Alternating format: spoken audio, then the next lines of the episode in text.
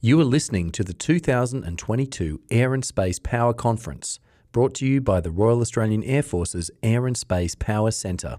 In this presentation, Lieutenant General Dennis Luyt contributes with their discussion on international perspective on the future operating environment. We join the presentation as it is introduced to the conference attendees. Air Marshal Hupfeld, thanks for, uh, for bringing us together again here. Uh, pretty unique occasion, and uh, I think after two years good two years of, of COVID, um, I think we're all glad to be able to meet physically again. So thanks for, for organizing that and, and allowing us to be here together. And I think it's good uh, for us all as we sit here um, that although be it at the other side uh, of the globe, uh, in Europe, right now, there, there is a war going on. And, and who would have thought that a few weeks ago uh, that that would happen. And I think that stark realization uh, of what's going on in, in Ukraine um, also is something that drives home, I guess, what's going on right now, uh, and that the world as we know it, as we knew it a few weeks ago, has changed. And the way I, I always uh, like to talk about this, uh, this realization is that when in the Netherlands, which is in the west part of Europe, we look around us and we see how far away from us, about an hour and a half, about 1,300 kilometers from our capital, from Amsterdam, there is this war going on, and that's the same distance uh, that we have from Amsterdam to about the south of France. That brings home a message that this war is closer to us right now in Europe than we would want it to be in those three weeks that we've been in that operation uh, with the NATO allies, um, we, we have learned a lot of lessons uh, already. And in my short talk, I, there's just a few things I'd like to share with that on you, uh, or, or on you with uh, about that, um, and also connect that to some of the trends and challenges that I see in our air and space domain as, as we work together as a coalition. This slide depicts our neighborhood right now in, in Europe with an aggressive Russia uh, that invaded a sovereign nation, Ukraine, with a lot of activity connected to that, including a, a vast flow of refugees uh, right now, more than 4 million refugees out of the Ukraine flowing into Europe, but also other nations and that brings home uh, a message that something is really happening there. Up north, we see everything happening there also related to, to climate change, uh, the waters uh, becoming more available, uh, different flows happening there, um, and in the high north, obviously, together with the Scandinavian countries, also as the Dutch forces, we're looking at what that means to our security. In the south, um, in uh, the Sahel area in Africa, obviously there is a lot happening there as well. We have a lot of operations there that we are conducting with, our, with the nations together. Um, and there we see also the threat of, of terrorism. Uh, that is still there and uh, will not go away uh, for the foreseeable future as we expect. And on the left-hand side of this slide, um, you see some other domains that sort of overlay all of these uh, things happening in Europe, uh, things that are happening in the space domain. Uh, and we've heard a few things about that already, and we'll probably hear more about that over the next uh, day or so. Space is becoming more and more contested, so what does that mean for the availability of, of products that we need from space? We see the effects of, of cyber activities, um, and that is actually cyber connected with info wars. It's also fake news, those kinds of things are also injected in what is happening with the war in Ukraine and the, the effect it has also on our people and the way the people view this war and, and look at its facts and its realities. So if I can go to the next slide, there's just a few things that are connected to uh, the, the phase that we're in and this, this war that is happening in Europe and the operations that we are in as NATO right now, uh, there's just a few things I'd like to uh, share with you.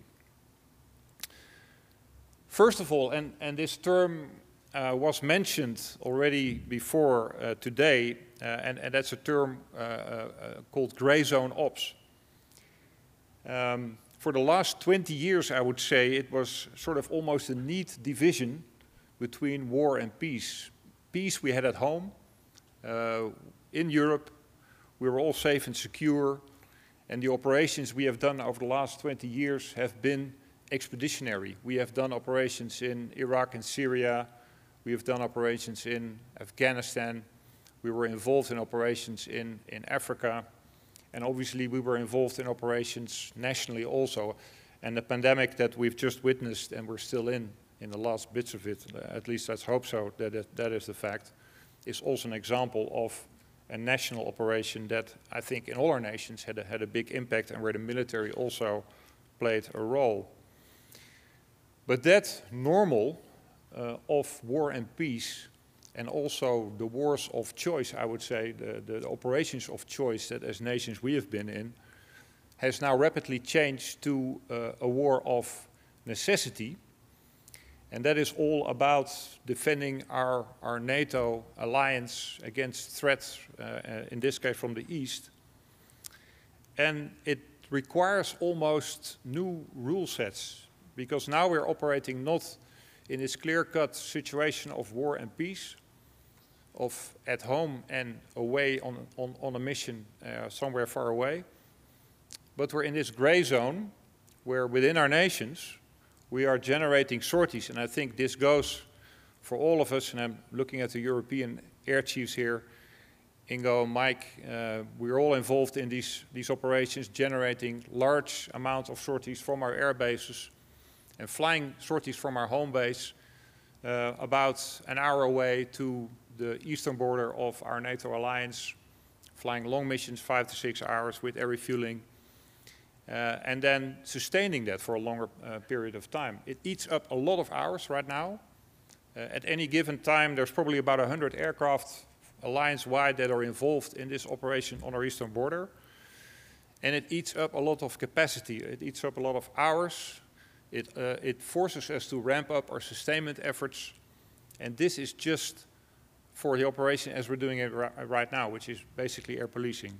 Imagine what would happen if Mr. Putin decides to cross the Article 5 threshold with NATO, which would force us to ramp up the number of sorties that we fly and the efforts that we put into this operation, and what that would do with our sustainment efforts. Um, and that is something which I would say shrinking air forces over the last 20 years that brings home the realization that we need to invest once again in expanding our capability and in increasing numbers as well.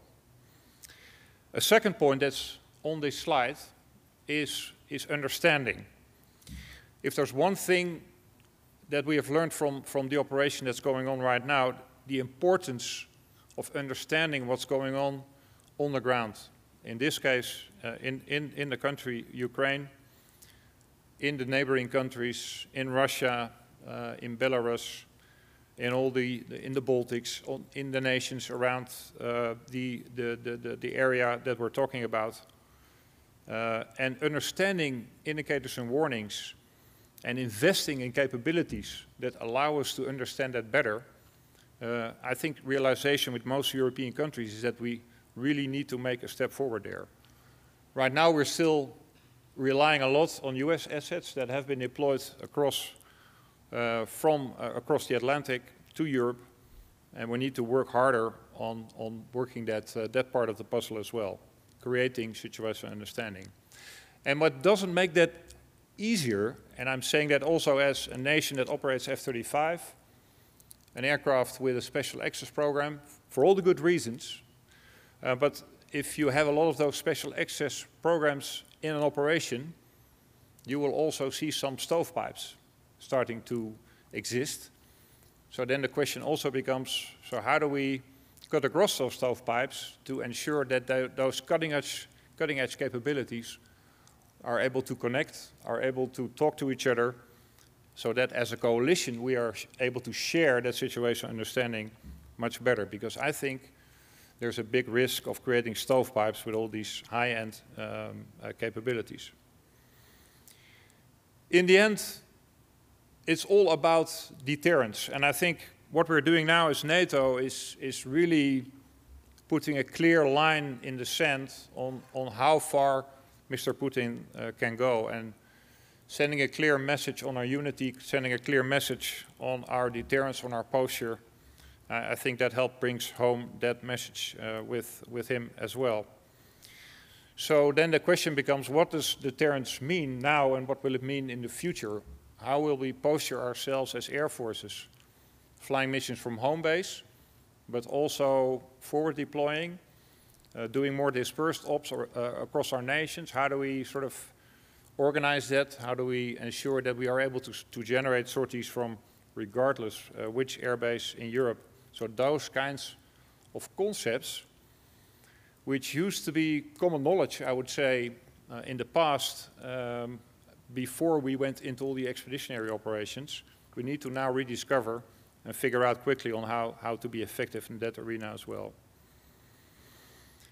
I think a lesson that we have learned also from being uh, in this operation is that lead turning uh, is, is becoming once again really important. And I guess lead turning is, is a term that as fighter pilots we know well. Uh, and, and, when we talk about that, we, we like to use our hands like this. Um, but lead turning, really, lead turning at the merge, trying to understand your opponent, trying to understand what uh, the opponent will do, trying to predict uh, his actions uh, will become more important. And I think that will also go back to information sharing as a coalition. How effective are we? How, how well do we understand the need to share information such that we have a common operational picture and we can act accordingly in that gray zone? Speed and robustness, those two combined together, I would say, really um, is something that we know as, as airmen and airwomen. Um, but this operation shows really the importance of speed. First of all, understanding what's going on, and then having a push button option available as an alliance, as a coalition to react really rapidly. And I think in that sense, the classic understanding of speed, and, and it's something that we, I guess, as airmen understand really well, makes us um, as, as it's being talked about within NATO circles now, that air is really the maneuver force. Of course, there's lots of activity in the land domain, with a lot of forward presence going on on the eastern borders uh, of Europe. There's a lot going on in the maritime domain, but air is really the maneuver force right now because we are able to react so quickly and respond with effects that are timely and are, uh, are relevant. But I think looking to the future and, and looking towards trends in general, in regardless which operation, I think it's not just about speed at itself, but also our speed of change. So are we able to accelerate our change in all those developments in air power such that we can meet new scenarios rapidly? And the robustness connected with that, I guess, is also about mass, about being able to operate 24-7 again, generate sorties from our home bases, have the numbers, being able to operate in two shifts. And trust me, uh, when I look around the room, I think there's a couple of air chiefs uh, here uh, with us, uh, including myself, that look at their organization saying, hey, we've built an organization over the last 20 years which is really equipped for one shift operations. And now we go to two shift operations again, uh, so we need larger numbers and we need to be able to uh, sustain that. But robustness is also about fourth and fifth gen integration, and I think we have invested in that with the introduction of F-35 in all of our nations, working together with fourth gen assets, and I think what we see right now is then that we are effectively able to employ both uh, assets together and be really effective. But it's also going to be more and more about manned and unmanned teaming. Uh, and I would like to put the challenge to this room uh, that I think we need squadrons in about five years from now that are able to operate in a manned, unmanned, swarming, teaming type scenario. And are we able to do it? Is industry able to provide us uh, that option in just that short matter of time? Resilience, we heard a lot about. Um, so I won't go into all the definitions that I guess we've already heard and uh, talk, and a, few people, which are a lot smarter uh, than, than I am, have, have discussed this topic already. But I would translate resilience not just in the info domain or the cyber domain, which is a hot topic, I guess, in all our societies when we talk about resilience, but what this operation that we're in right now in Europe also drove home to us again is the fact that it's also about physical resilience. So are we able to protect our key points in our nations? Uh, are we up to that task? And that is actually a whole of government task. It's not just the military that needs to do that. And I think the, the, the age that we're in right now drives home that message that we need to invest in those kinds of capabilities as well. And I would like to close off with unity. I think in a scenario that we are witnessing right now in Europe, but I would say in any scenario, unity is our best weapon. And as we sit here together as nations from all over the world, I think unity is something that we continually need to work on. Uh, and unity is about standards. It's about being able to operate and train together with, with our weapon systems. And our men and women are really good at that. I think we can be confident in that.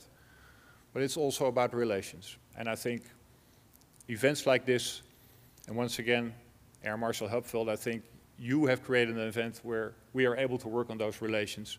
And I think that is an important part of providing the unity that is part, uh, I think, a very important part of a solution in all the scenarios that we will be working in as a coalition.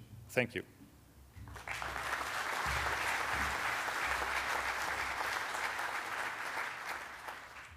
Thank you for being part of the Air and Space Power Centre's 2022 Air and Space Power Conference, which was proudly sponsored by principal sponsor Boeing, major sponsors L3 Harris, Rolls Royce, and Lockheed Martin.